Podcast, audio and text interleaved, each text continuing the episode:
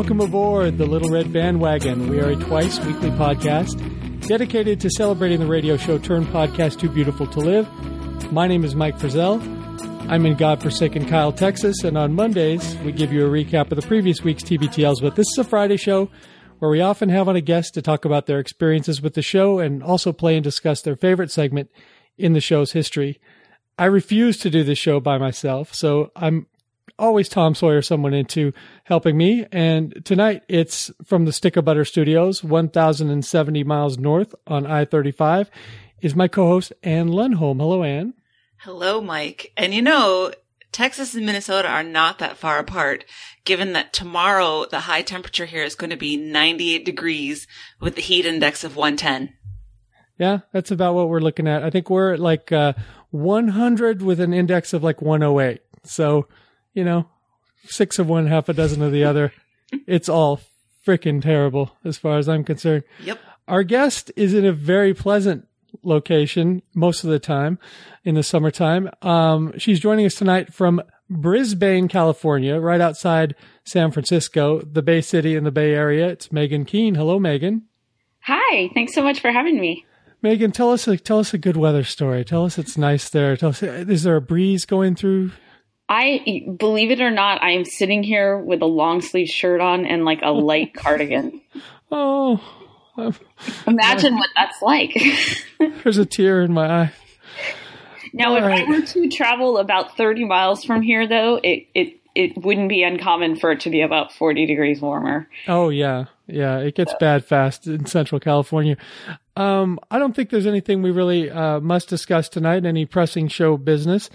Um, Anne is the, is the one who picked uh, Megan's submissions. So, uh, Anne, why don't you lead us through getting to know Megan, and then um, I'll run her through the usual TBTL paces, and then we'll talk about her clip.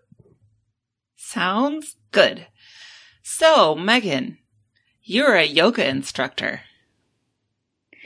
Yeah, um, I got my yoga teacher training a few years back. Um, so it's something that I don't do full time. Uh, it's a hard thing to do full time, I think, but uh, it's something that I do on the side, and um, I've really enjoyed. So it's kind of a good balance to to the desk job.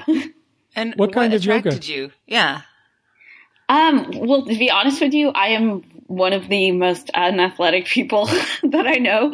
And um, yoga was really the first thing that like I was actually fairly good at because I was pretty flexible just naturally. And um, it also just had a pretty calming effect. So that that's what kind of got me into it. And um, after a while, like you know, started doing it enough that I thought, oh, this this would be fun to like. I just got so excited about feeling like hey, if I can do it, like I could show somebody else how to do this. And so that's kind of where I went from there. I don't know. You say you're not athletic, but I saw some very interesting pictures of a lot of different handstands that I'd like to hear more about. Oh, yes. So, um, a yoga teacher friend of mine uh, started doing this challenge that was called the uh, 365 handstand challenge. And so the challenge was to do a handstand every day. And then to keep yourself accountable was to take a picture of it. Um, and so once she started, so I agreed to do it with her. And I don't think if she had not been doing it that I would have would have done it. But um, but after a year, I did get a little bit better. I, I still need the wall somewhat, but um, it was a lot of fun because it was a bit of a chronicle of the year. So I would really try to take sort of some some amusing poses within my handstands or try to take them in some unusual places. So like I had one that was actually down on the in the stadium, uh, the baseball stadium here. So it was on. Um, I happened to have um, be in an event where we were down on the field, and so I did one on first base, which was probably the most fun picture I had of the set. Wow! So who takes the picture? Um, usually I roped my husband into doing it, um, but then I also had a little app on my phone, and so I do my best if I was by myself to try to get try to get some some try to get my phone mounted in a certain way, to, and then there was a timer on it, so I'd try to quickly at least get into something and time it right. Did you ever have to redo it? in front of oh, people? Oh yeah, there are some pretty funny. I I thought about posting like the whole outtake reel, which right. was you know there were a lot of falls, a few injuries. right minor. but um, I had some guest stars too, like um, because as people sort of started watching this, they would they would be interested in like coming up with ideas for what I should do, or if they wanted to be in it in some way. Well, I think the last time I did a handstand, I was probably seven, so I'm kind of jealous. I don't think I've ever done a handstand. I'm about the stiffest person that you'll ever encounter. Even when I was younger and much more athletic, I I I can barely touch my knees. I'm the stiffest person on the planet, much less touch my toes. S- sounds like you need to take some yoga classes.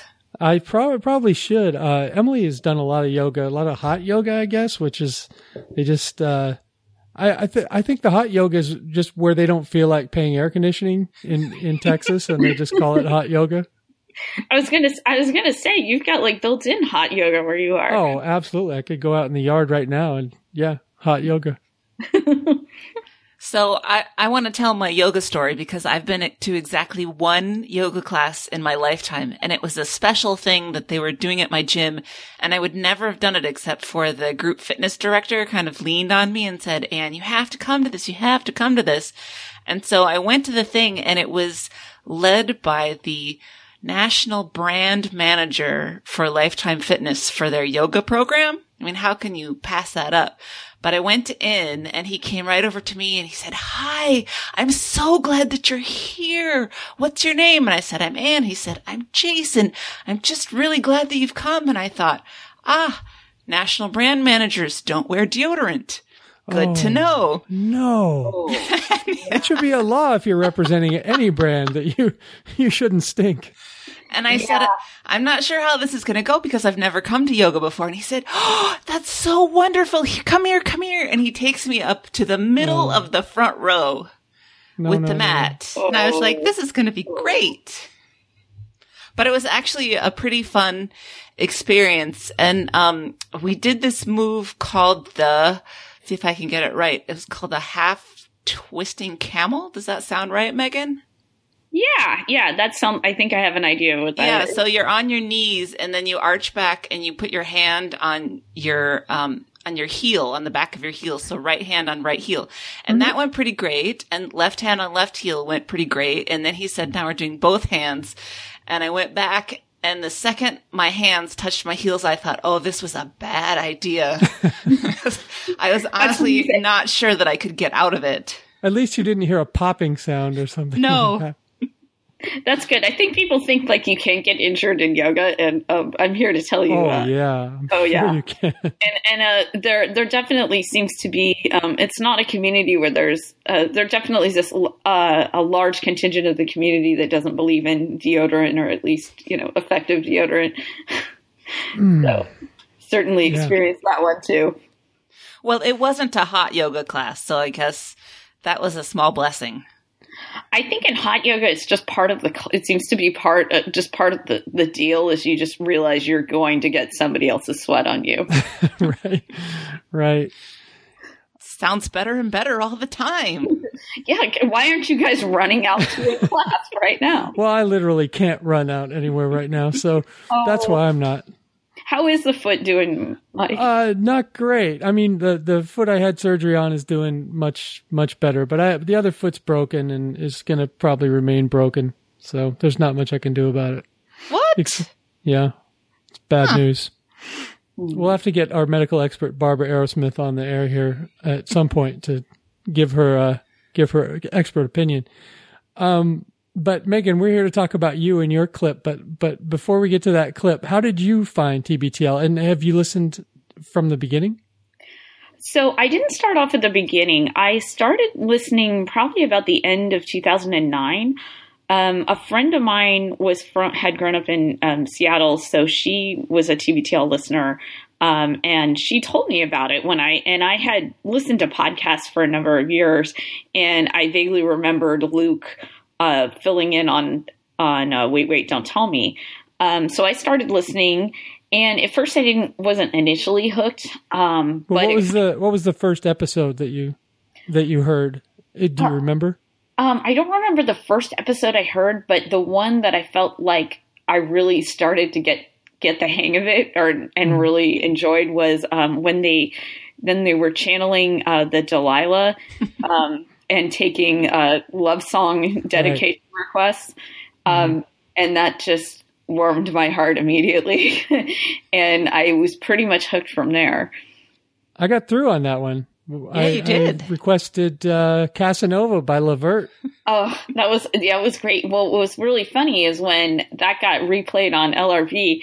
I made the connection because at the time I didn't I didn't know I hadn't heard an episode where you were on mic and so I didn't know Drew McPherson or any of that and then and then it wasn't until I was listening back I was like oh wait and I made that connection so that was a lot of fun.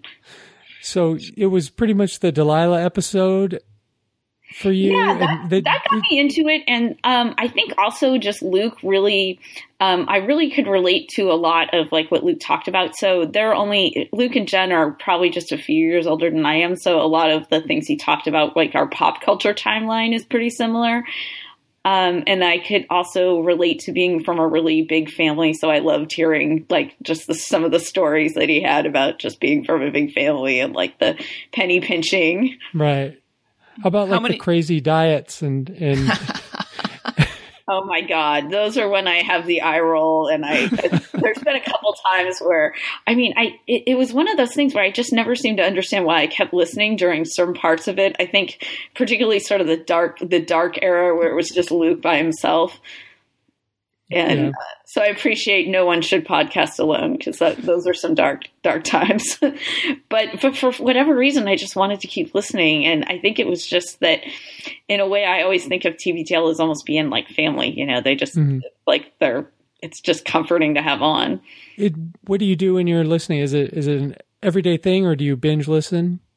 Um, I am. I'm sort of a. I, I. You know, it's funny. When I first started listening, I was behind a few episodes, and then I. I seem to be perpetually like a week behind. so I'm always like I'm always a time bandit. Um, but LRB actually sort of helped me be less of a time bandit because I'd want to hear LRB, but I wouldn't. I'd need to catch up on TBTL in order to do that. there we so go. Yeah, so so you guys have reformed me somewhat. I'm much more up to date. It's almost uh, like we we are setting the skip rope time. You know, like yeah, you yeah. got to do it. You got to do it. You got to jump, jump, jump, jump because you're you're not going to enjoy your LRB if you if you're not up to date. Yeah, totally. So I, I'm usually puttering around the house when I do it. Um, mm-hmm. It's if I'm by myself, I, I just won't have earphones on. Um, but otherwise, you know, or in my car, I'll, I'll be listening. Um, so I kind of go through spurts. It just sort of depends on what time I have. But I'm not like uh, I'm not a person that like you know every day is religious. I just kind of when I have time, sometimes I'll binge listen. Well, uh, what does TBTL mean to you? I mean, what how is it essential in your life, and has it like helped you at any time with any problems? Has it? Know? Yeah, well, you know, I've really felt there was when I when I really started listening a lot was I was actually doing my yoga teacher training, and I, uh, funnily, which uh, amusingly enough was in Seattle. So I was living in Seattle for a month and it was the first time I'd really lived away from, you know, I'd been married for a few years at that, at that point. So I hadn't really been away from my husband that long. And even though I was busy during the day and around people, it would get lonely later on. And I, and my brain would pretty much be shot at that point, you know, because it was like a long training day. So mm. I just had TBTL along to have like something to listen to. And, and it was just great and it was the perfect kind of light thing that i needed you know at the end of the day um, and i just got really attached from that because um, and i think i guess with tbtl i mean it's been said but i think it's worth saying again is that they really are like a family to, in a lot of ways you know you feel mm-hmm. like they're your friends and they're always mm-hmm. there and even when you're screaming at the at your phone or that you know or you know it's some crazy crazy thing they're doing or you know some something they didn't edit out or Luke chewing parsnip chips. You still keep listening you know it's like you still love them yeah. Okay well the question what that we're now asking all guests is what is your favorite drop? Oh my gosh um you can take your time. Puzzle it through. let me think. Um I think one of my more recent ones is uh, the one about body because oh. I just I, I, just love that now that's become a thing. You can't even say the word body no, without I doing that. And Right. I find that it's sometimes problematic in the rest of my life if I'm teaching yoga and I want to say body and I have to kind of stop myself. I'm the president of yoga, and I need you to say ba'adi immediately. okay, well, um, Anne, uh, you you chose this um, submission. So, what appealed to you about it? And then I guess you can both sort of set that set up this clip if you don't mind. I like this clip because it shows, well, hmm, I struggle obviously to explain exactly what drew me to this, but we've had a lot of greatest hits on the show. We've had a lot of really funny moments and most of this clip is more on the serious side. And we get to see, uh, Luke probably c- closer to big dog status than we have ever seen him before in a place where he's just totally frustrated and is venting his feelings and Andrew is kind of trying to cope with it. And I thought it was such an interesting, um, dynamic between the two of them. And then I won't spoil it, but the end of this uh, clip has one of the uh, best moments of TBTL in it, I think. Megan, why did you uh, choose the clip without giving too much away? Um, well, I, uh, you know, again, I think I was like Anne. I think I was just really drawn to the fact that it was kind of Luke's big dog, and a little bit, you know, it wasn't it wasn't necessarily um, on the surface a funny a funny episode, but it was so relatable. Um, I just think it was that level of that level you could understand the level Yeah. of frustration he was at Yeah. it kind of re- it kind of reminded me of um, an old movie called Falling Down right. Uh, from the 80s and when the guy just basically freaks out and goes crazy and he's really angry and all the things that he sort of freaks out about I mean it's it's a, obviously a very big overreaction to it but you also at the same time as the viewer really relate to it you're like yes but I understand what drove him to it sure. That that was Michael Douglas, wasn't it? yes mm-hmm. Yeah. Yeah, it's a good movie. It's like I think in the sometime in the eighties, I guess. It's probably on Netflix.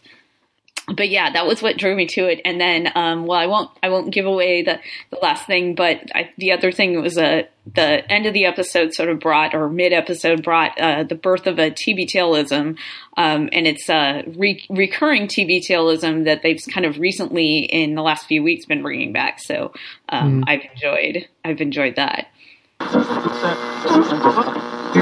It's good to be here today. Um, although I have to say, I'm uh, I've got a lot of I've got a lot of pent up anger at the IT staff at the radio station, and the thing is, what happened was for the last like couple weeks, every time I try to send you an email in the morning, it bounces back as undeliverable. By the way, I feel comfortable talking about this on TBTL because I know that there is zero chance that the IT staff will hear this. I don't think there's zero chance. Why do you think That's there's why not I'm zero chance? uncomfortable talking about this. Why do you think there's not zero chance? because I feel like one of the people who work in that department is right in our demographic. And he and I are very friendly, and we talk a lot, and we have very vague plans to go get a beer at some point because we live in the same neighborhood. Well, then he then our secret is safe with him. If he's cool enough to be listening to this Okay. show. The reason I don't think they listen to this show is because the feeling I have sometimes at the radio station is like 99% of the staff there has no motherfucking idea that this thing happens every day. And that's totally fine. Um, they, they're, they're not, uh, you know, responsible to care about this show. But when we need like a favor or we need someone to just kind of like help us out and it appears that it's something that's not even near their radar, I, I want to basically, um, I just want to, I guess remind them gently that this show has more fucking listeners than their radio station does on a given day. So when we're prioritizing things, when we're talking about things that kind of matter to the overall KIRO mm, milieu, the thing that has more downloads every day than many of the shows have listeners, not a rounding error, okay? Right. But this is actually, funnily enough, not even about that. no, this is that's why I was wondering why you're bringing that up. This because is because that's why I feel safe talking about oh, I see what you're saying. things that happen at the radio station on this show because I know that just broadly speaking, the radio station has a limited knowledge that this even happens. Which is probably works in our favor. It does generally. more more often than not. Absolutely. So, getting back to the radio station, you have not been able to get emails from me for like a couple weeks. Well, it's it's intermittent. It's like I'll sometimes they go through, and then sometimes they're bouncing back to mm-hmm. me. And And it just started though, and that's really key. And I guess you Right. said this, but it just started Right. about two weeks, maybe three weeks ago. and so what we've what we've finally gotten it down to, like I used to ask me to send you one of the error messages, one of the bounce backs, and you send it on to the IT people. And of course, you had to send it to my Gmail account because I oh, because also get it. should be pointed out too that I'm using I'm not using the um uh I'm not using the the work email. the inner office email I'm, system. I'm using my own email that I use because it's where I do almost all of my emailing, and it's just much more convenient. And frankly, if you ever had one of those jobs where you log into this remote thing, sometimes it's a little dodgy. Mm-hmm. It's a hassle. Um, it's just the kind of for a long time. I don't think you could actually do it on a Mac. I think you had to do it on a PC. That apparently has changed. But Mm-hmm. but if you get some sort of weird, parallels or something. Yeah, yeah. The upshot being that like I have just always used my other email account for everything, and it's worked fine. It hasn't been a big Mm-hmm. hassle for anybody. And uh, in complete honesty, I kind of like the fact that I don't really. I'm not part of whatever kind of chatter goes on at the radio there's station. and there's more chatter at this station than any other thing. You automatically get signed up with every single like 710 ESPN email. You get stuff from like the, which is kind of cool. When I first started, I was getting all these like emails from ESPN, the network, which is kind of cool. Gives you Right. behind the scenes thing. But um, your email box just fills up so so quickly. Right. And just one other uh, one other defense of you wanting to use your own account for this is. You know, Ross and Burbank is one thing that you do for your job, but you kind of have a lot of different jobs, or you're kind of always on your hustle. But it all kind of needs to come through one place because a lot of Right. these things are overlapping. Exactly. TBTL and Ross and Burbank are overlapping, as well as some of the other things that you're doing out on the road and stuff that are related to one of those two right. shows. And if I was trying to maintain uh, this other email account just for the doing of the Ross and Burbank stuff, I mean, things already fall through the cracks like crazy. Mm-hmm. Yeah. For me, because I'm I'm uh, disorganized and uh, and uh, essentially forgetful. So so you email the you emailed the IT people and and and that what they came back with was something about I'm on somehow the system has banned me because I'm emailing in from this other account. And like if you want to get my emails, you had to go into the bowels of your account and somehow like somehow um, give a permission for my email to come through. Yeah, some it's basically the IT guy or one of the IT guys sends me this note that says, "Oh, you can add him to your allowed user list, or you know, uh, Right. you know, have a certain ex, uh, exception for him if I add him to some list."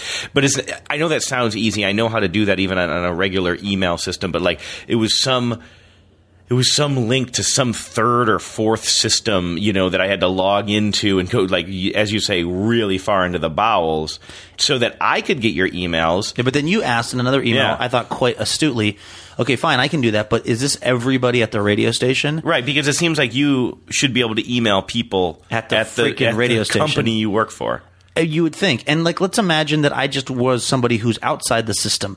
Imagine I was like the next great guest on KIRO and I heard Ross and Burbank and I was like, that's where I want to tell my story Mm-hmm. of being a naked man who jumped into Green Lake yesterday and swam out into Mm-hmm. the middle and hung out on a buoy I probably did get that email. or- and then went on Duck Island and ran around Duck Island, the place where Luke used to go to try to smoke weed when he was a kid, but often the weed was stolen by rocker dudes. I can't believe you tried to smoke weed when you were a kid. Well, it was the Donald Whitehouse and Todd Staley, the older kids. They were they were trouble. Okay. They were like three years older than me, and uh, Todd Staley's mom sold weed or had weed, Mm-hmm. and so like we that was how that happened, and we, we never even got any. Is it cool that you're saying f- full names? Well, I guess we'll find out. Doing illegal stuff. I With I just young kids? I think statute of limitations is up on that Okay. one about twenty five years ago. Okay, I'm going to look into it though. Anyway, I'll email you about it. Thanks. You won't get it, but I'll email you about it. So the the question was: so is, is every single person at this radio station of hu- hundreds of people do they all have to, if they want to get an email from me, do they have to go into the bowels of their co- uh, you know software or whatever and change this? And the response from him this is a guy by the way a real just salt of the earth this is a guy who uh, when you call the voicemail that is given to us the phone number that is given to us if you're having it problems. Big radio station. This radio station bills millions of dollars every year. Lots of people listen to it. It's actually three stations. Very big operation. If the computers go down by the way it's all computer generated to the freaking uh, you know uh, what the commercials that play it's all computer based at this point. You it would be important to be able to get to get a hold of the person who has to fix those things because if they go down, there are literally millions of dollars on the line. You call this person's voicemail, and it, the answer is, and I won't use his name, but we'll call him IT guy. IT guy does not accept messages at this number. That is what does it does it list at least last time I called does it list an alternate number? Nope. Does not list the number you should be calling in case of emergency. Just says send an email. So that's just the kind of And in this case, that wouldn't really help you much. exactly. That's the kind of just gold gold standard of customer service we're dealing with here. So anyway, the response from the person in IT is to the question of does everyone at the radio station have to somehow allow me now to email them? The the answer is yeah, probably. The solution is send emails from the official corporate account. And so then I responded by saying um, that doesn't work for me because the system is really unreliable for me. Um, and also, I deal with other companies all the time and, and other entities, and I email them from this account, and it's never, ever, ever a problem. It doesn't seem too much for me to assume that that our robust business operation that is this series of radio stations should be able to also accept emails from this account. And the response then uh, from one guy is is like, "Well, I want to. I would like to see what these problems are you've been having, et cetera, et cetera, about the other stuff." Right. So he starts figuring out Right. how you can fix your system so that you can access the company email from your computer. That's not what you want. You don't want to use the company email because if you have too right. many accounts. Right. And then the other guy, oh, this guy, this, this was this was priceless. He and he's the he's a big boss there of of this kind of thing. And the first email I sent, it was I would describe it as a little bit terse, but not openly disrespectful. Right. Mm-hmm. I mean, I'd agree with that trying assessment. To get, you sounded frustrated and a little ticked, but you. But I'm not being like- But you were being. You gave a bunch of reasons for. You weren't just kind of like, "Hey, dummy." You didn't pull out that. No, I did not. In fact, here's the here's the exact email. I'm going to read the exact email. The response was solution: send email from the Bonneville account. Blah blah blah. My my answer: that's not a reasonable solution for me. The Bonneville email and the HR website, etc., has proven to be unreliable and unstable for me when I'm trying to access it from home. I use my other account for all my professional obligations, and it works perfectly for every other business and institution I interact with. I don't think it's a stretch for me to expect it to work with our system. Speaking of which, I find it problematic that apparently our system can't simply receive emails from these accounts without this workaround. What if a guest or listener emails me from this account? Will we get their emails? It's a very popular platform and one I hope we can support for the obvious reasons I've laid out. Thanks, L. Frustrated, but not like Yeah. not not not not wildly, uh, you know, uh, sort of off base.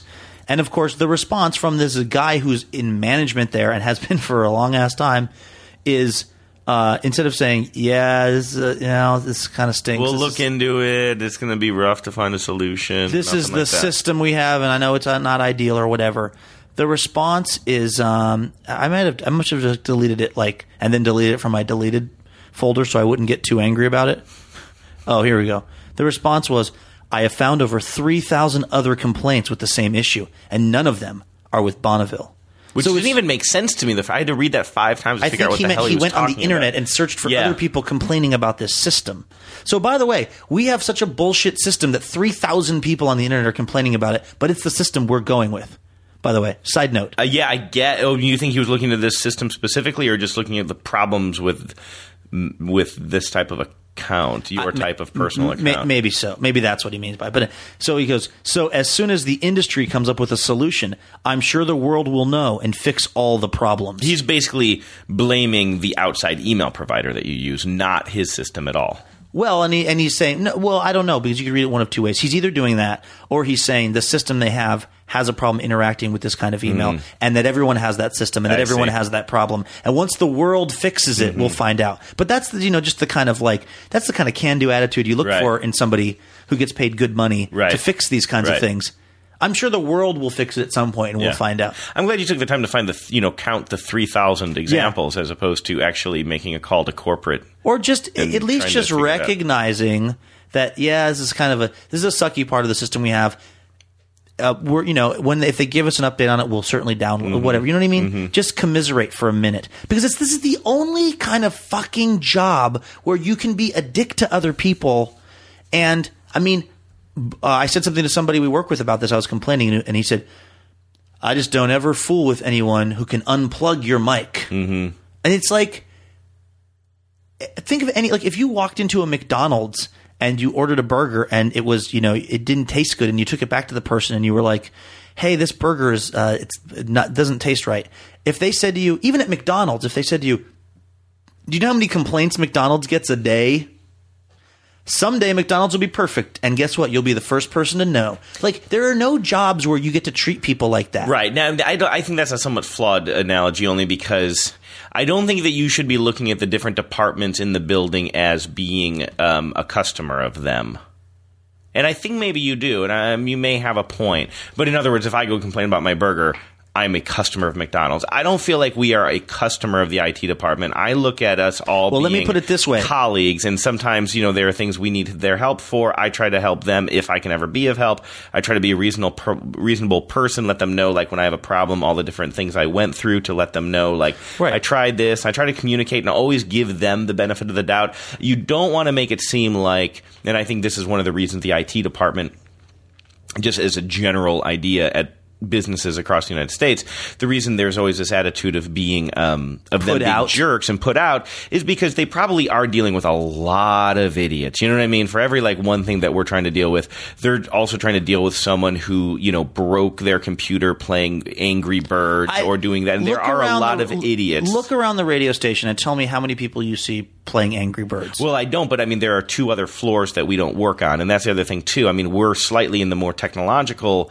side of things because we're in the broadcast side of things. I think but- you're being incredibly generous, as you often are. One of the things that people And again, I'm not you. just talking about our business. I'm talking about IT departments in general. Yes. The reason that I think they end up Yes. kind of having this the, Right. the, the, this cultural divide is because But- I think a lot of IT people have to deal with a lot of really stupid people doing really stupid things, and then you develop this whole kind of like Right, but- but- they're but- always idiots and we're Right. always smug. Right, sure, okay. But I would just say it still strikes me, even if they're only idiots, as coworkers, I just I, you get more static from IT departments. Yeah. I mean, why do you think there's a Saturday Night Live skit dedicated to it? Did you ever hear this one? yeah. Yeah. Damn it, I can't print this file. Has anyone seen the computer guy? I paged him like five times. Who, Nick Burns?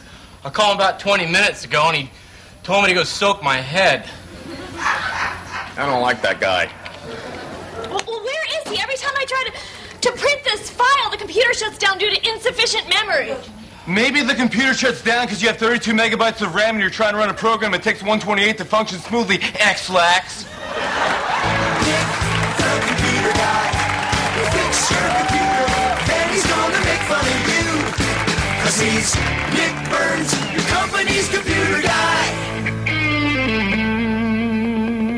Okay, okay, who 911 my pagers? I was trying to have lunch with my dad. Sorry about this, Pops. Shouldn't take long.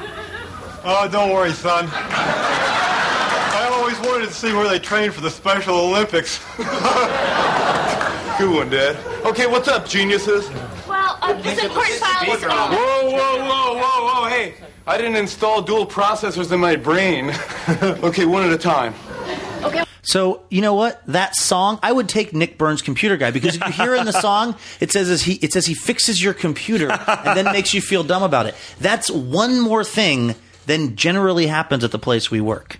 Because you the answer, whatever there's any problem, is uh you know, first of all, it's like turn your computer off and turn it back on. Okay, thank you. Probably we did that. Then it's like you're running the wrong browser. It's always like the, the, the first 11 fixes are always you're doing something wrong. And I would say most of the time, we're not doing something wrong. Mm-hmm. Most of the time, it's that the machine is actually broken. Right. And so I, I just, Let I, I did not, but, but well, okay, ahead. I, I, you know what?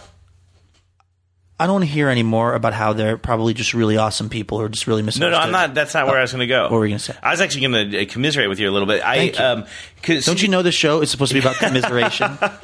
Um, I'm, I'm glad to know I can't disagree with you anymore. That I've used up my disagreement shits on this show. Uh, no, you can disagree with me on anything else. No, but what I was going to say was, and, and here's the thing: I, I mentioned at the beginning of this that uh, the um, that you know, like one of these guys, I don't know him that well, but um, you know, would, I'm trying to be friendly with him, and uh, you know, I do. Well, I try to be friendly with these guys all the time anyway because they're not they're not always horrible. No, they're and not. We, and no, the thing they're is, not. That's the thing. Yeah. If you bump into them in the hallway, they're not they're like nice guys. They're yeah.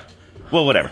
Anyway, one of them, um, you know, kind of came up to me and he's like, "Hey, listen, I just want to talk with you about this situation a little bit here because I think that sometimes things can get too heated over email, which is kind of funny because things didn't even get that too heated, or maybe he said things can get miscommunicated over email. So let's just talk. And number one, I really appreciated that because Yeah. that I've had, I've gone up to people before and said that, Yeah. and, and So this happened after. I left the radio This station? happened, yeah, like Regarding this thing we're talking yeah, about. Okay. Yeah, so around twelve thirty, the guy comes up to me, and I really respect that. I let me give him that, and I did not uh, even know that it happened. So that's Yeah. that's uh, And, I, uh, I say good good on whoever that was. because that's hard to do. You know, when things are escalating, to actually go and confront somebody and just. But see, of, here's uh, the thing. Let me just point out too. Whatever. I'll get to the, the Well, lack of big dogging in a minute. Yeah. Anyway, because were, I didn't respond in kind to any of these.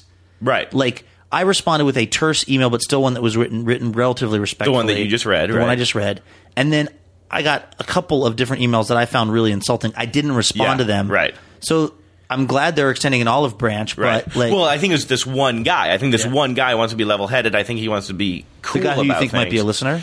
Yeah, this would be the most likely out of any of Okay. them. Um, but anyway, so and, and anyway, he came up to me and just said, you know, like we should. Uh, we should, uh, you know, let's just chat about this. What is the exact issue that you're having? And I said, um, and I said, uh, I kind of, kind of explained it from the beginning. He's like, yeah, but hasn't this been intermittent? Had you, haven't you been having this issue for a while?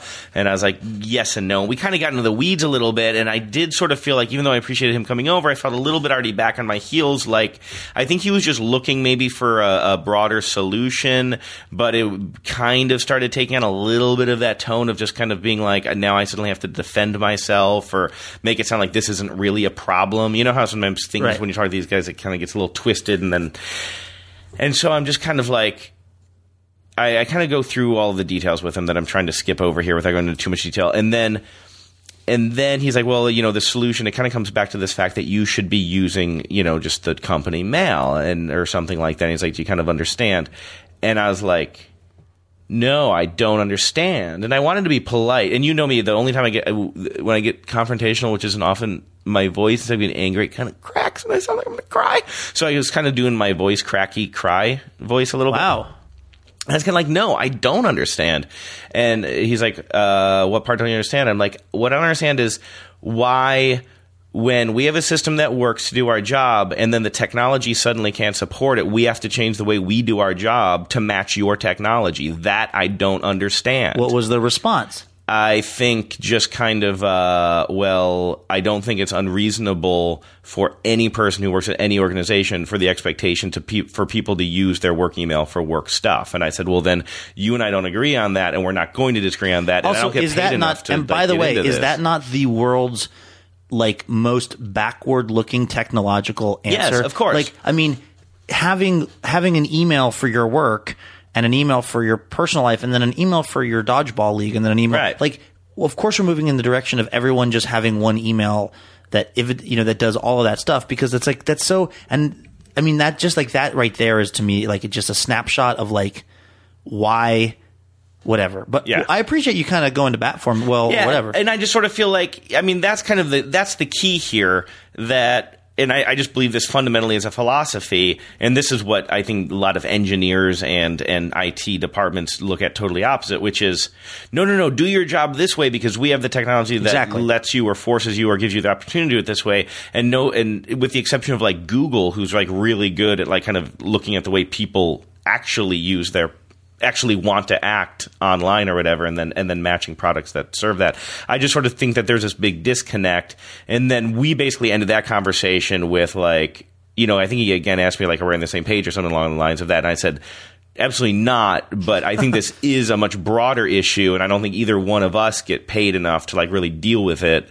Like, let this go to higher levels, and we can, you know, fight on the corporate level. But or I'm I can not just send seriously stuff to getting into your. I can send stuff to your other non-work account. But that's a huge pain in the ass for me because I Right. don't like to have two different emails Then open you- at then- work. then you have the problem. Right, exactly. And it doesn't matter. I think I've solved my problem because I've added Yeah. you to my ah, right, accepted that's list. fine. So that's fine. But the idea that like, and I really appreciate this guy coming up and just wanting to kind of work it out and not let things get heated. But but I also just kind of like, no, this is ridiculous. There's some something fundamentally wrong with the way you're looking at your job. The, to me, the thing about all this, and I didn't even mean for this to be a a twenty minute conversation about email systems. What I was really though, what what I was wondering about is, should I have let the big dog out?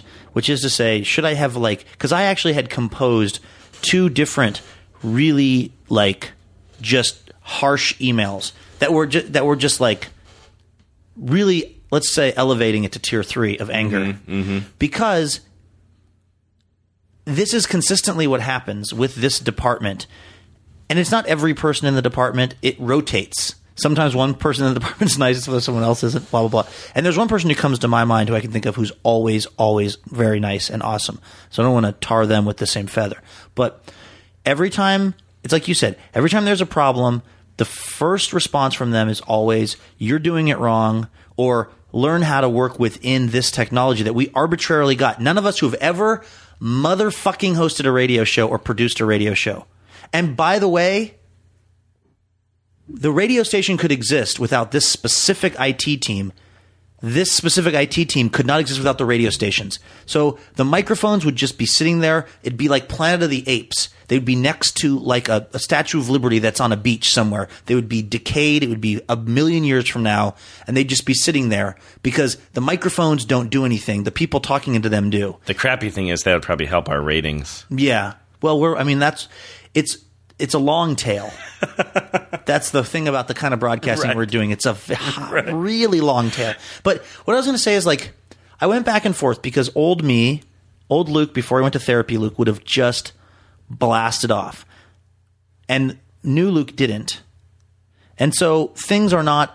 I'm not getting calls from the, the you know upper management because, for instance, in my old life there, there were a couple times where I like, you know, just screamed at people in the newsroom or whatever. And I got a talking to in those cases. From really? I from didn't know you ever got a talking to. Oh, I got two talking tos. really? Yeah. From your direct boss or Uh, your yeah, boss's boss? My direct boss. Okay. My direct boss. And not, interestingly enough, not for the big dog incident. really? No, Different because times. no, because I apologized in that case because I was out of line, and the person who I apologized to was like totally, and we hugged, we literally hugged. Oh, yeah. And then there was no, it didn't go any further than Yeah. that. But a couple of other times where I got mad, where like Really? we had this newscaster who mercifully doesn't work there anymore, who would interrupt Oh yeah. our Mm-hmm. Yeah, show all that. the Yeah, time yeah. for I- BS. I know what you're talking and about. one time he did it for nothing, and I, as soon as we went to the commercial, I went out in the newsroom and I just yelled at him. Oh. and actually, that's not even true. I think I yelled at him through the talkback function Oh yeah. Classy. and um and I got a talking to for that. Anyway, I but here's the thing. So here I did the thing I'm supposed to do, which is I mm-hmm. like thought better of it. I stopped. I interrupted the circuit of reactivity, but I also feel like this allows the bullshit to continue because one of the things that keeps people from doing bullshit is when there is a reaction to their bullshit. Mm-hmm. But in this case, I don't think that. Okay, so here's here's what I would say. You know, you said you composed this email. You can always send it later. If you, know what I mean, you you can't. The only thing you can't do is unsend an email. So you know, if, after you cool down and spend five hours thinking about it, and you realize, well, you know what? Yeah, I'm not even angry anymore, but I gotta send this because logically it makes sense.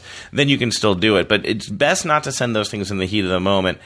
And also, like I think that you just sending that off isn't going to be the reaction that changes your relationship with that department. Like that's just I don't going want to make change things worse. I'm- I don't want to change my relationship because basically I'm going on now off and on four years of trying to carefully, kindly, and in a pleasant manner get them to do Mm-hmm. their motherfucking jobs, and it's like I'm just I feel like that's no that's no longer enough because it seems like oh well and you even uh, whatever I don't want to drag you into this too much because Mm-hmm. I can see you're uncomfortable, but I will speak solely for myself and I will say that like the the carrot the carrot has been attempted. But aren't there other okay? The screw the carrot. Aren't there? uh, I mean, this makes me sound like a narc. But can't you like talk to people that maybe we all work for? you know what I mean? Can't you talk to No. top? No, because here's what, no, because here's what happens. They hear this crap all the time. You go in there, you say, "Hey, I'm having a problem with this person or, or this issue," and they go, okay. And then they put it on their Outlook calendar to think about it in a month. Mm-hmm. And I'm not saying that any of the people in management are, are, um, you know, feckless. I'm just saying they have a thousand things to work on and whether or not I can send emails from my personal account is low on the list. And yelling at the guys who aren't making that happen is also low on their list. Mm-hmm. So to me, that's just like spitting in the wind. Mm. And so I guess I feel like, you know, like sometimes you walk up to a fence and, you know, when you're a kid and you're like, I wonder if this is electrified or not. Mm-hmm. And then you touch it. And if it's electrified, you go, whoa, you pull your hand back. Mm-hmm. To me, the big dog email is the equivalent of like, whoa, okay, I guess we can't, I guess we mm. can't treat this person like shit the mm-hmm. the way we often do with people at this place. Mm-hmm. Because a lot of because you know what happens at that radio station? The our show because we're the most friendly nice mm-hmm. despite the last 30 minutes now of me talking typically speaking we're the show that makes the least amount of hassle. That's true. Therefore we get the most amount of bullshit That is because true. because eh, you don't want to mess with someone who's like got their hackles up Right. that's the, the human nature is to avoid that Right, and that's definitely my thing. I mean, that's that's been true in almost everywhere I've worked, and I got to say, a lot of the time, it ends up paying off for me in the long run. As the person who's usually producing the show that doesn't make huge stinks out of small things, and I'm not saying this is a small thing, but you get what I'm It saying. is a pretty small thing actually Um, eh, actually, I kind of don't think it is, but I mean, I think the fact that you can't send using your your usual email that you do all of your email work on and business on that you can't email people at the station that you work for is kind of weird. I think that's kind of a big deal. But having said that, I do think that being the nice guy or the nice guy show, there are definitely drawbacks, but I do think it pays off in the long run. when is the long run I think Lo- that like when our bones are desiccating next to the Statue of Liberty head by the microphone that's also decaying at a less rapid pace because it's inanimate. Do you remember the song when The Simpsons redo Planet of the Apes? I'm trying to remember Dr. what Zaius, it was. Dr. Zaius, set to Rock Me Amadeus. Yes, yes. Um, anyway, yeah, I, I, I don't know what to say about it. But the thing is, you can always send the angry email later, and it never, ever makes sense to send it when you're actually angry. So, you know, wake up tomorrow morning and decide, you know what? I need to see some action. I need to touch the fence. Then send it off and see what happens. I know, but my- but at least look, you're look, doing ul- it with a logical brain. Look, at ultimately, you're right. And this is the thing. Since I have started to become a little bit less of a reactive, angry person, obviously only a little bit because I Mm-hmm. still have a lot of anger. I would say nine times out of ten, I'm really happy when I didn't do something. Mm-hmm. I know I always reactive. am, yeah. But I don't feel any better now. I don't. I'm not looking at this 4 Mm-hmm. hours later thinking, "Oh, that was the right call." Which is interesting because nine other times I'd be like, "Yep, Yeah. you know, disaster averted." Mm-hmm. So I don't know. And the other thing about the just to go back to the the shocking fence analogy is like, it's like if you touch a fence and it's electrified, and you go, "Whoa, okay, I'm not gonna do that."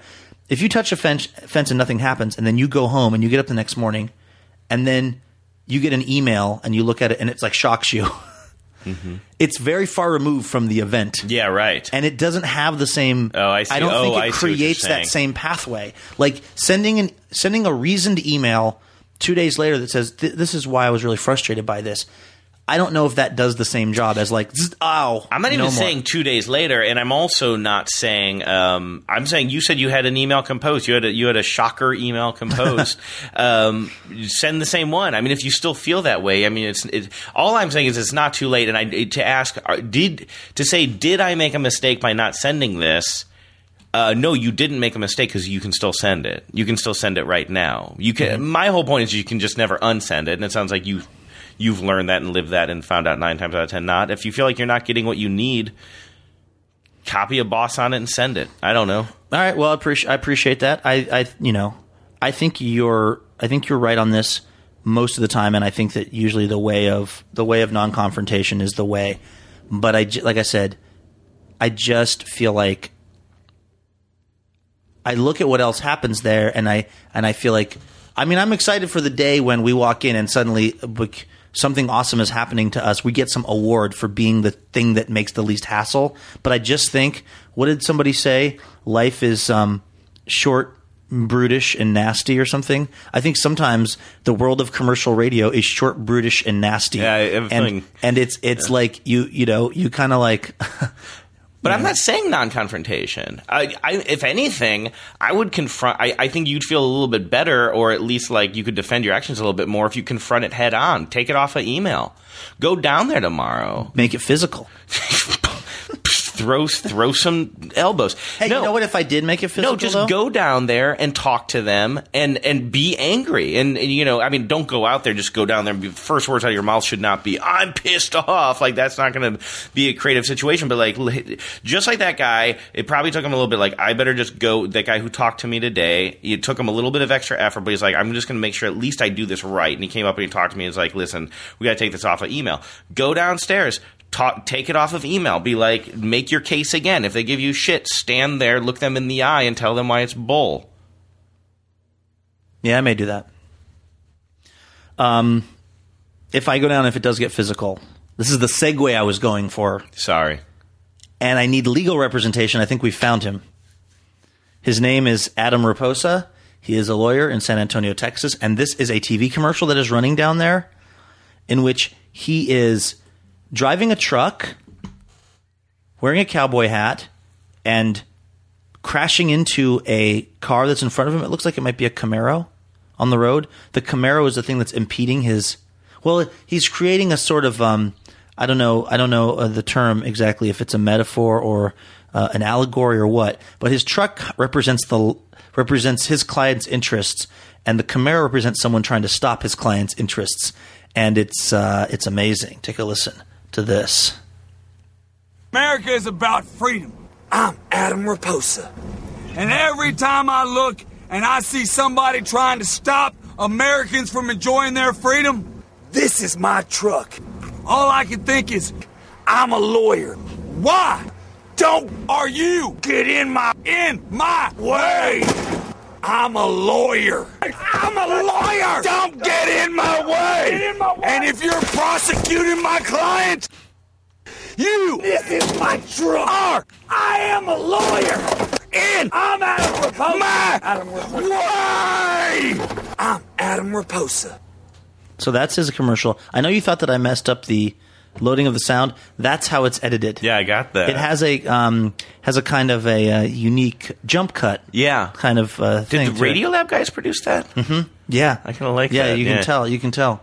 So he um, he may be just the kind of lawyer we need on this team. Now the thing is, he is in Texas, so it's only if we get in. I, I, I something tells me he hasn't passed the bar in any other state or maybe Texas. Mm-hmm. Well, I mean, what do you want? This is how you're going to present this to me? Well, were we supposed to have this conversation before? The well, show? I know. I'm just saying. I was kind of unofficially the legal representation of the, way that I- show. the way that I was the medical, and I was, yeah, I was the medical representation of the show. You were the legal. I mean, I know we never talked about that before off air, but on the show, I've made that claim several times, and I do sort of feel that you bringing this up to me on the air like this. I mean, I guess the underlying thing is you're not happy with the work I've been providing you. I think that's fine. I think we can have a conversation about that, but I don't know. It's just kind of crappy to. Well, let me t- uh, let me put it this way. It's not a total slam dunk for a couple reasons. One, like I said, I don't think he's passed the bar in Washington State. Okay. The other, when you are a lawyer, the kind of Adam Reposa, and you're willing to crash into things that are blocking your way, and sometimes if you're mad at a judge, like flip him off twice, and then you get sentenced to contempt of court, you have to do 90 days. That you know can put a a major uh, crimp in your efficacy. What? Um, so yeah, this is tape now. I'm about to play of Adam Reposa outside the courthouse, uh, right when he's about to go and start doing his 90 days on contempt of court, which he was sentenced for flipping off a judge, giving a judge the double bird during a In case because he was really unhappy with what was happening in the process. I made an immature gesture, and I think this case is clear that nothing mitigates that gesture. Uh, something that shows a lack of respect for the court speaks for itself, and it doesn't matter the context and when within which it occurs. Uh, that's something that I've learned as a result. It's uh, unmistakable that the conduct was inappropriate and the sanction was 90 days, and that's all there is to say. What uh, what plans do you have in mind? Uh, I guess taking care of your business outside when if if and when you go in. Well, you know, I'll uh, do some push-ups, sit-ups, uh, try to not eat much of the jail food. Um, as far as business on the outside, business as usual. People are going to hire me no matter what. I mean, they've seen the ad with the truck. Yeah, it's like no other. So that's Adam Reposa. I got to say, after He's a lawyer. this is my truck. I'm a lawyer. after hearing that, I mean, after everything that you had to say about um, the IT and the way that you would handle that, I understand why you think this lawyer may serve your needs better than pacifist Andy over here. better than better than Walsh and Walsh. Walsh and Walsh LLC. Wa- Walsh, Walsh, and Doormat. Actually, it's- we'll do our best, but we can't promise much. Walsh, Walsh, and Doormat. Walsh, Walsh, and Doormat. We're sorry.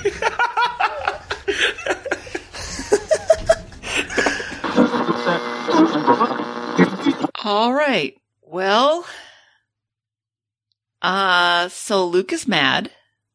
I don't know if we noticed that. He he that's as big dog as he's ever I think been on the air. Yes. I think. I think that's the most we ever hear him live. We've just kind of Mm-hmm. heard the the sort of in retrospect stories Right. before. And I I, think, yeah, it was the first time I ever really thought, oh, okay. I, I really understand what the big dog is about now. Yeah, he was um he was close to really going off and I've I've been there for one of those episodes, one of the big dog episodes, the uh one um I don't think I'm telling anything that hasn't already been said, but he went ape shit on Josh Kerns one time. And Oh, you were there for that? I was there. Like in the radio days, I think there were like four evenings where I was there for one reason or another.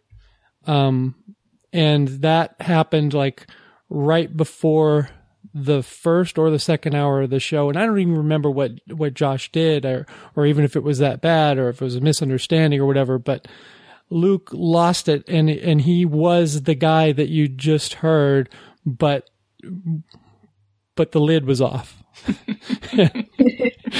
and he immediately regretted it and apologized and all that. And I don't think he, he regretted um, the other incident, which uh, was Jeff Pogula, who was uh, Tool, and nobody cares about his feelings. So um, this, uh, yeah, you don't.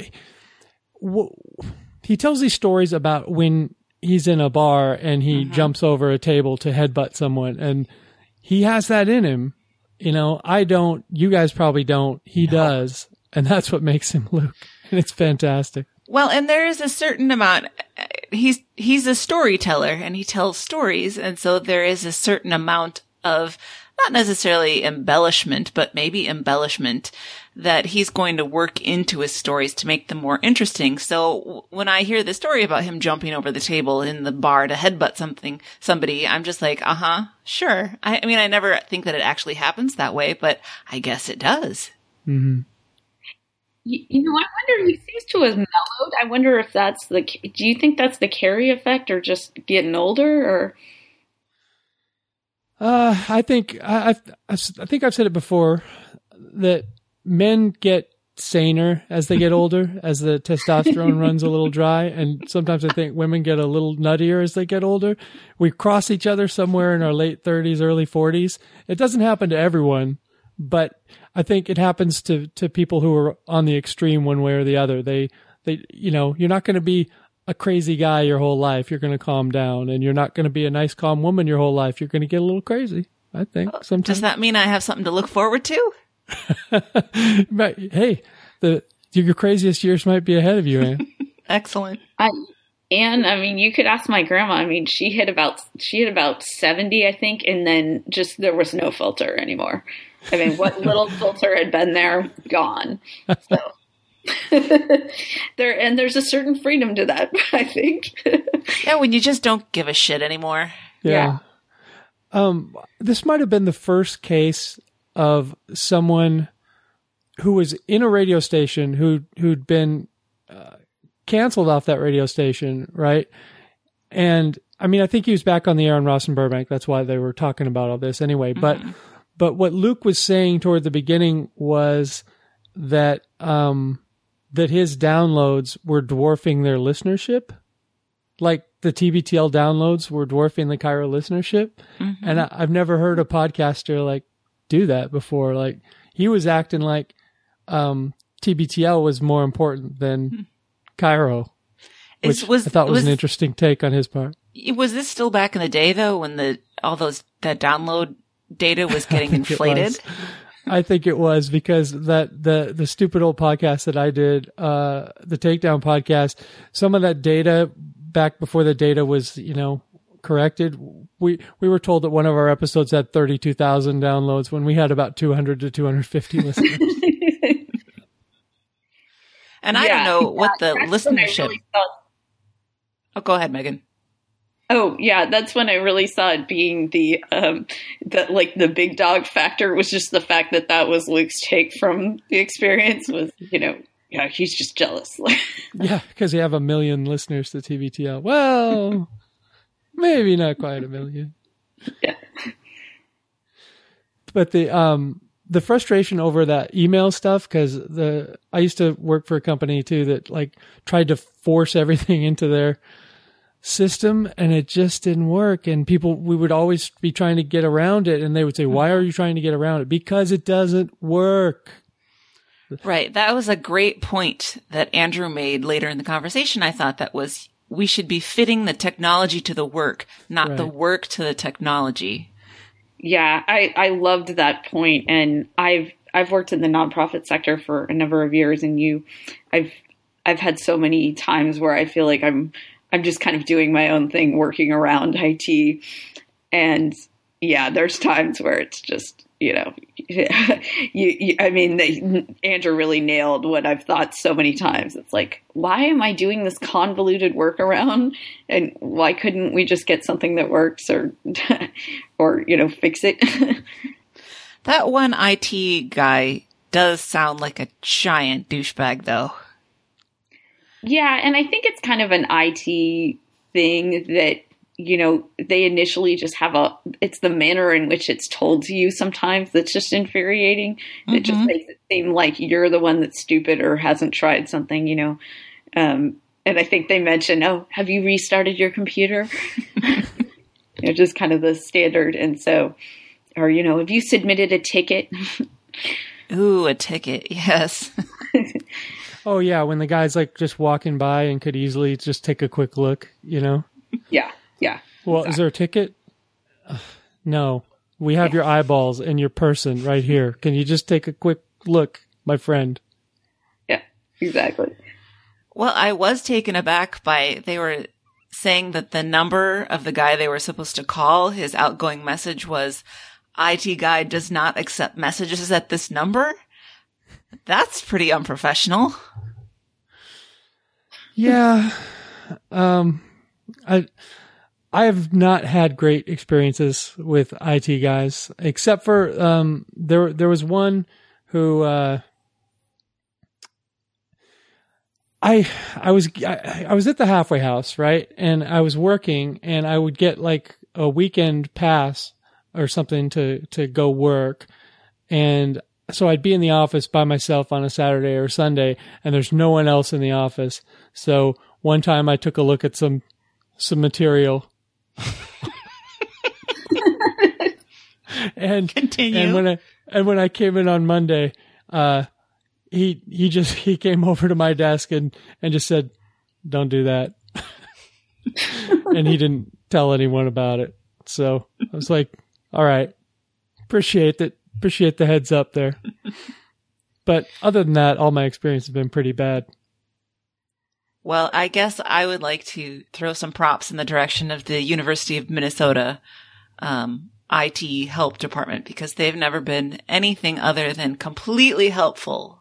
So there are some there are some great IT professionals out there. Hmm. Yeah. you Yeah. don't seem convinced. well, no, some. I mean, yeah, there, there's no doubt that there are some, and it may be a decent percentage, but, um, Yeah, and there I've also worked with an IT professional who uh we talked about bad breath earlier. He actually smelled like shit because he had often had shit on him because he was a large fella and he couldn't um take care of his business. Oh no. Yeah. And one time he left shit on a uh, shared, like, there was a station where we could pull all of our numbers for our restaurants, and there was a, a thing on the chair, and I was like, oh, I wonder what that is. I started to reach for it, and I stopped just in time because it was shit, because he had just been in that chair and left some shit in the chair. Where's Did the say shit? sound effect? I, I like the fact that Luke said the carrot has been attempted. I think I'm I'm gonna steal that. yes, that that was good. Yeah, so the central question of Mm-hmm. this particular conversation is should Luke have let the big dog out? And he Megan? mostly mostly kept it uh leashed, but he was ready to go Old Testament on them. What do you think, Megan? Yeah, you know, I'm torn because, God, sometimes I think you have to let the big dog out, you know, in order to like get anything. Because because I've definitely found sometimes that if you're just like, okay, just keep me posted, all right, then mm-hmm. you know sometimes the you know the squeaky wheel gets the attention. So sometimes you got to be that squeaky wheel or you know a louder wheel than that. Um so yeah i don't know. In this scenario is kind of like well i guess it's good you know just just seeing how much he was seething that it probably wouldn't have been re- well received if he had let the big dog out. But but man i could have understood if he did. I felt like it would have been justified in a lot I remember at the time rooting for it. I really wanted it to happen, and not not only for for his sake, just to see if he could get what he wants, but for Andrew's sake, so Andrew could see, you know, what happens. Yeah, and mm-hmm. there's been a few times where Andrew's told stories of like his passive, you know, some of his kind of passive aggressive, you know, road rage or things like that. And you know, it's it's been the same thing where I'm like, "Ooh, man, that was ballsy," but then also kind of thought, but it's also kind of awesome. Like I sort of understood where I think in general, Andrew walks around with more anger than Luke does. I think that's I think that's a good assessment. I think I think a lifetime of holding it in is not healthy. I mean, a, a lifetime of spewing rage all over people is not great either, but I think it really does eat away at you if you feel that you have no outlet for it. Oh yeah, for sure. I mean, and you can definitely tell if you're around people that are really passive aggressive. It's like, ooh, yeah, I'd almost rather them just yell at me. Yeah, Well, the, sorry, Anne, go ahead.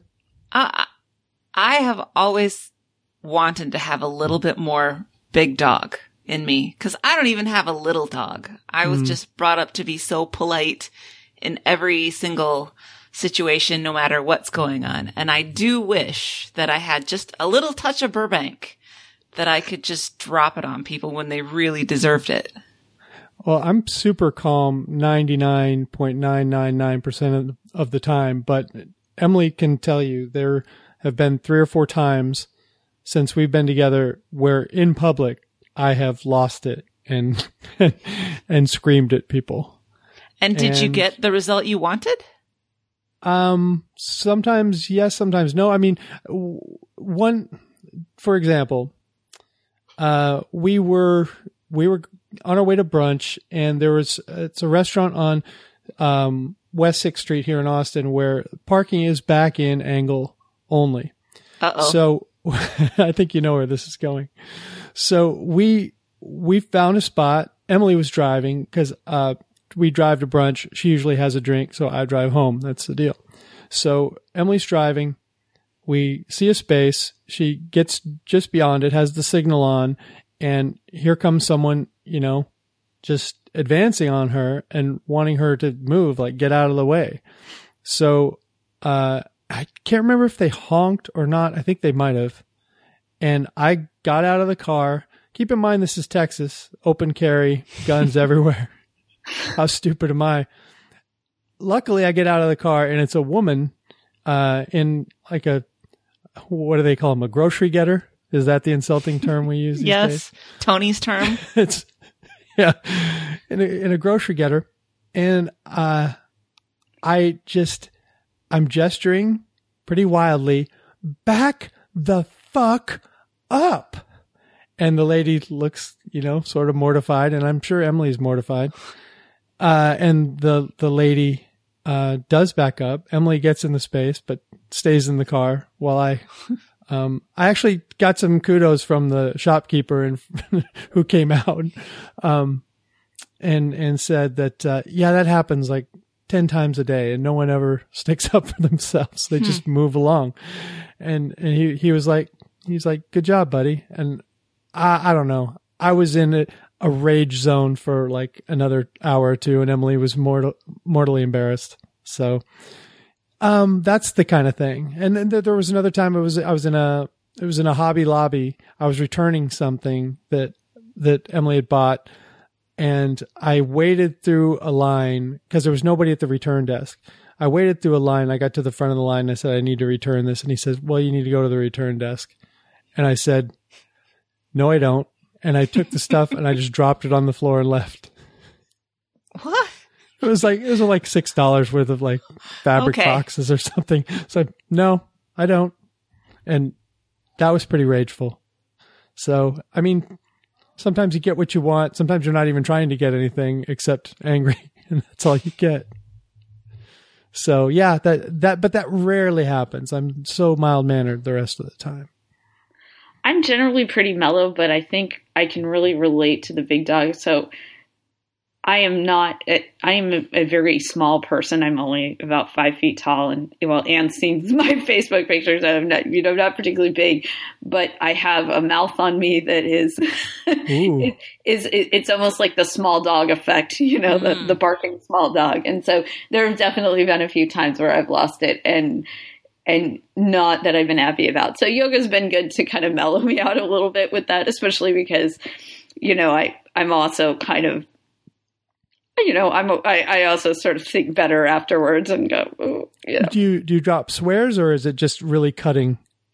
Um, much more, much more on the sarcasm level. And Okay. then I remember one time being when I was in this really crappy apartment when I was like a poor college student.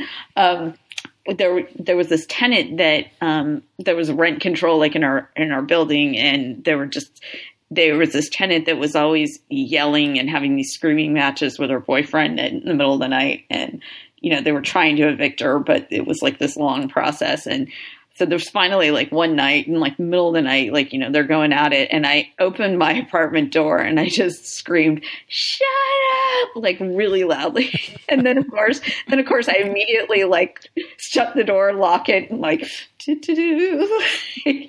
and that's just sort of the epitome about how, you know, it's like, okay, um, yeah, I got a big mouth on me. And then it's like, okay, but don't hate me. Well, the the question there is, did you get what you wanted?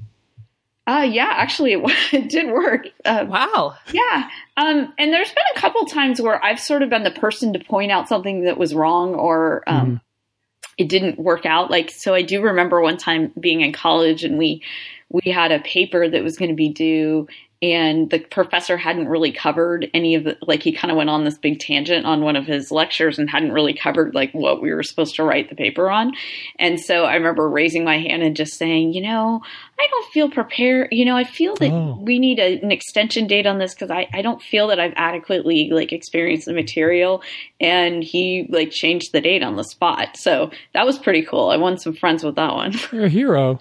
Yeah.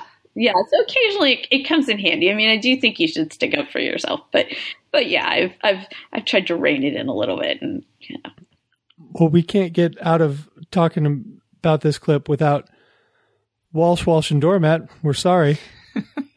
oh my gosh that's the best i love that they've come back to this. Um i think that was another thing. It's like it's a TBTLism and it's back. Um i think in the last few episodes um, andrews referred to this and it's just casually as the firm. I just cracks me up. Well, Anne actually has a Walsh Walsh and Doormat doormat. Have you seen that, Megan? I have. Um, so if people want to see it, they should go over to the LRB Facebook page because it's there. And you and um and do you want? I know why, but you want to share why you got it? You have this doormat that I'm really jealous of. It's it was my reward for archiving 20 episodes of TBTL for the archiving project. Have you wiped your feet on it?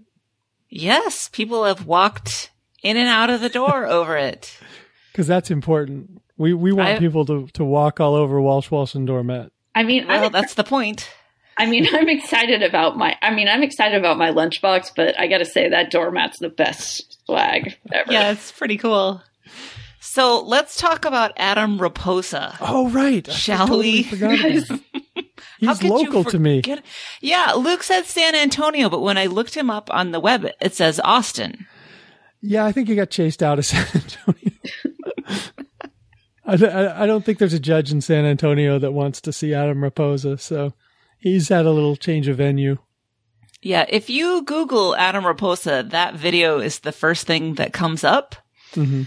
And then if you Google Adam Reposa contempt of court, which is what I was looking for, you can get to a much more recent video, one that's from 2014 that involves him rolling around on a mattress in his tidy whities, slathering himself with baby oil. And it's, I will say, disturbing.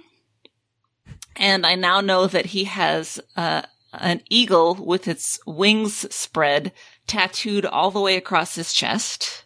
Mhm. Just Along- piece is what that's called. in- Yes, a- in the along tattoo business. Yes, m- m- many more tattoos, or maybe just one gigantic tattoo along his lower torso and on one of his thighs, and then wrapped around the other thigh. And I don't know that I'm ever going to be the same after looking at this. Oh, Yeah. I will consider that my Google warning. Yeah, I, But I don't I know was- if I want my attorney uh, fully sleeved out. And, and I, I gotta say, so I was looking for this. Um, Luke mentioned that he was charged with contempt of court. He had to do 90 days for flipping a double bird at the judge. And I don't know if that was a separate incident because I couldn't find that. I found this 2008 criminal contempt of court, criminal contempt of court because of what the articles referred to as a simulated masturbatory gesture at opposing counsel. So he basically made a jack off motion, motion Sure. at the uh, at the prosecutor, and the judge was not amused. so really, someone you want on your side. Yeah, um, yeah. There's some really bad attorneys here in Austin, and they do billboards and stuff like that. But he's got to take the cake. I think he might he might be the worst idea for an attorney if you were in trouble. I guess if you want to take the pressure off yourself, if you want to make what you did not seem that bad or something, you know, like, hey, I may have I may have robbed a convenience store, but get a load of this jackass. uh, it it looks like he has a pretty decent practice. To tell you the truth, I think there are enough people that uh, find his attitude entertaining or O- over at eye roll, eye roll, and jack off motion. yes. There's no argument we can't dismiss. right. So delightful. Well, uh, Megan, thanks so much uh, for coming on. This was a really original show for us. Usually we're we're we're going over uh, really light stuff, but um, got a little bit darker, and that's all right. I like Yes, this was Yeah. very interesting. I, I would say, I, I meant to say before, especially the part where Luke just said, I don't want to hear anymore about how they're probably just really awesome people to Andrew. And Andrew said, I didn't realize I used up all my disagreement chits. And I was like, whoa. Yeah, like um and um what was what was great, I think, which also made the Walsh Walsh and Doormat so funny was because of the fact that the guys were really getting pretty heated and and then um, when they went into Walsh Walsh and Doormat, Andrew just did this thing that I find hilarious where he's so he was so serious. He goes, Wait, I, I always thought I was counsel for and, and I just I, it just killed me. I was like, oh, so good. So it was it was definitely a great moment of levity after a like more tense than usual show.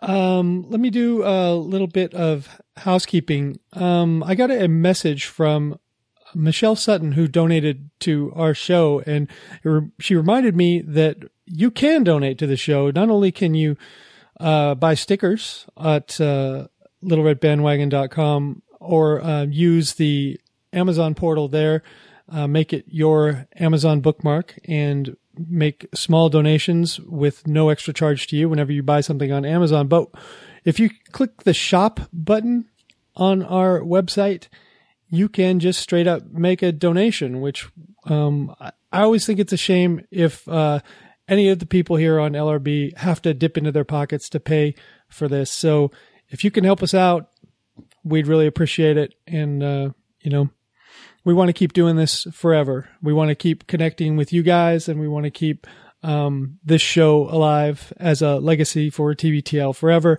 And please help us do that if you can.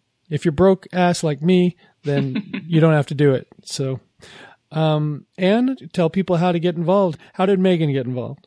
Megan got involved by going to our website, littleredbandwagon.com, where she filled out the get on the show form and it popped up in our spreadsheet and I looked at it and I thought, I think that sounds interesting and I bet she's going to be great. And she said some nice things about us too, which never hurts.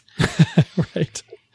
You can also find us on Facebook. We have a Facebook page, of course, or we're hanging around on the Stens page. Uh, the show Twitter is at LRB Podcast. Megan, do you do Twitter or do you have a social media presence apart from I Facebook? I do. I'm I'm on Facebook, so people are welcome. Uh, you're welcome to. I will friend any TBTL ten um, on Facebook, um, but I'm also on Twitter, and I'm Penguin um, A S A N A. Uh, clearly, I didn't think of economy of characters when I picked that handle. But wait a minute, Pe- penguin, penguin, what? And then A S A N A. So what's the story on that? Um, so asana is actually the Sanskrit word for uh, pose in in yoga. Oh, yeah, penguin and, pose. I might be able to do that. It Sounds like really stiff and upright. there you Arms go, straight right? down. Yeah, everyone can do penguin pose. I love it. So everyone check out Megan on Twitter. You can also email us if you have something you need to discuss at littleredbandwagon at gmail.com, or you can leave us a voicemail at 802-432-TBTL. That's 802-432-8285. Okay, I think that's going to do it for tonight. Um, I think next week, don't we have Phyllis? That Phyllis sounds right. All right. And also, uh, coming up on the next recap soon, we're going to have a special guest. On uh, Christie's wedding weekend, we'll have a special guest recapper. So, um, a lot of good stuff coming up. Uh, that's it for me. Megan, thanks again. And uh, Anne, why don't you get us out of here? Until next time, this is the next party. We love you, Jen. it.